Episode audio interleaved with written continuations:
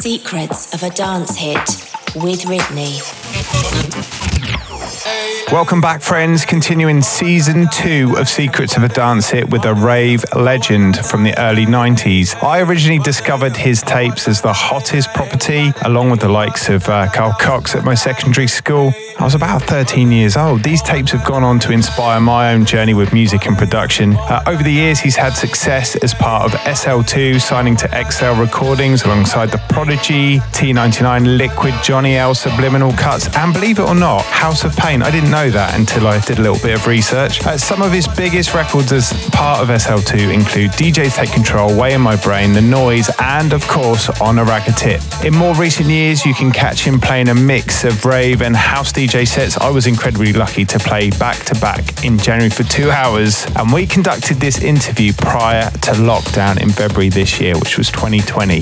Huh, what an intro. This week's guest is known to his friends as Matt, but you'll know him as Slipmatt from SL2. Secrets of a Dance Hit with Ridney. Not only did he have success as a happy hardcore DJ as Slipmatt, but you may also know him as one half of SL2 with DJ Lime. Slipmatt, thanks for joining me this evening. How are you, sir? I'm very well, thank you. Happy to be um, sitting here chatting with you as well. Thank you. I wanted to ask you rave culture and happy hardcore has been just so huge here on the South Coast over the last 20, 30 years. My memory is of mixed cassettes being passed around at my secondary school, and your Slip Matt tapes were just the hottest in demand the whole time. And I just wanted to ask about your path into music and, and how your career's kind of gone over the years. It's, it's strange. My background in music was always dance music. From I remember from 10 years old, scratching I love soul music into my desk at school, which was like, you know, sort of very dancey at the time, not certainly not pop music. I had a love for reggae as well through my teens. Um, as soon as electro come out, I was into the electro. It's all, all basically dance music and big bass and big, you know, loud, loud, loud Yeah. sounds.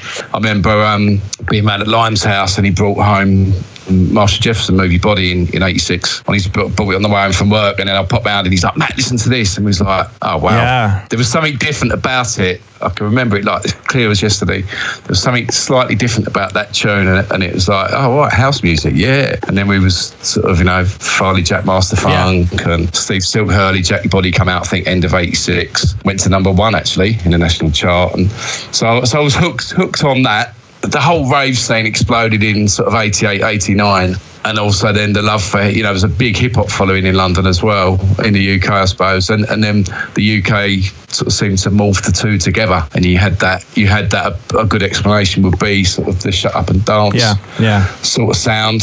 You know, even ourselves, I suppose, with you know things like um, you know even DJs take control was a huge hip hop um, breakbeat Yeah, sample. yeah, yeah, yeah. When were you starting to make records then? At what point did you go from a record buyer to, to think, I actually want to put something together? Yeah, I mean, I, I was probably a bit of a bit of an unusual one, really, even from a very early age. My, my dad had this. He worked in a ship stores, and he had this. A Bang & Olufsen reel to reel came into the warehouse and it was damaged, and they gave it to me dad as a bit of a present. He brought that home, and I sort of took that over. Wow. this Bang & Olufsen reel to reel, you could record on on two tracks, and then you could record on the other two tracks whilst listening to the other. Right. But it's had this feature on it. So I was recording stuff on one side of this reel to reel and then mixing in tracks on the other side. So I started learning learning how to mix on a reel to reel. Wow, that's such a skill to do that. The amount of time and just getting that right. Always had that in me right through the teens. And then um, 89, me and Lime, we were sort of teamed up as sort of DJ buddies, you know, into the same music at school and all that sort of stuff.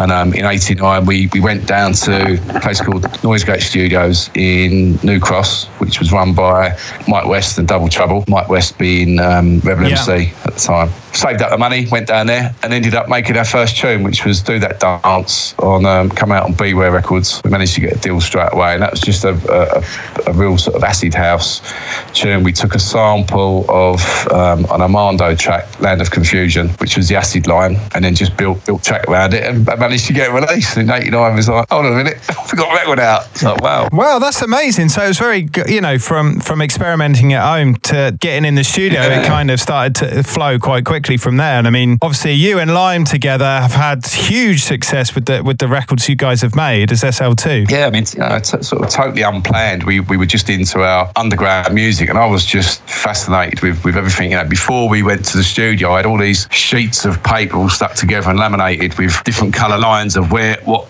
sounds should come in first and when we should mute Wow. stuff and all that. I hadn't even really been to a studio before, just sort of worked it all out in my head. What an interesting way to approach, you know, not a mm. lot of previous experience, right? And to go, I've got it planned in my head already what, what I expect to Yeah. get out of a studio session. That's amazing. It's sort of all about that. It goes back to the whole sort of visualization Yes. thing, doesn't it? Really, you know, visualize what you want. Yeah, yeah, absolutely. And you can get, and you can get it. So, so with the, those certain records, did you already have an idea of all the samples you wanted to use, or did things happen whilst in the studio, or did it, you know, it just kind of you'd gone that far? I mean, I just think that's amazing. Yeah, things things sort of happened. We always sort of knew what we wanted to, what we what result to be, but we knew roughly what we what the outcome. A, a really good example is DJs take control. We, me and John, me and Lime, we both knew that we wanted to stick a heavy breakbeat with a big euphoric sort of um, breakdown thing, and then come back in with a real.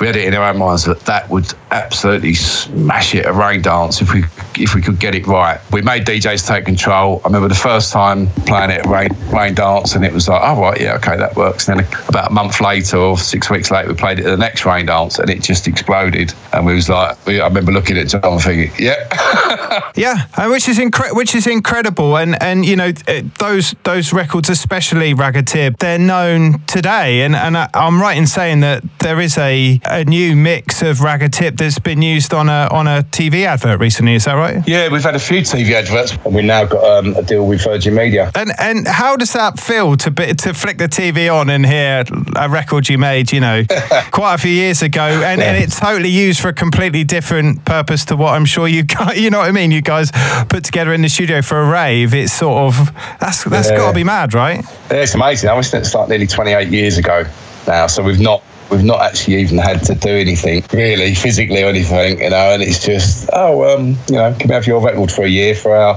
huge TV advert? Give you give you some money. It's like okay, A huge thank you there, Slipmatt. thanks, top man. Thank you for your time. And of course, Slipmatt is one half of SL2 with DJ Lime.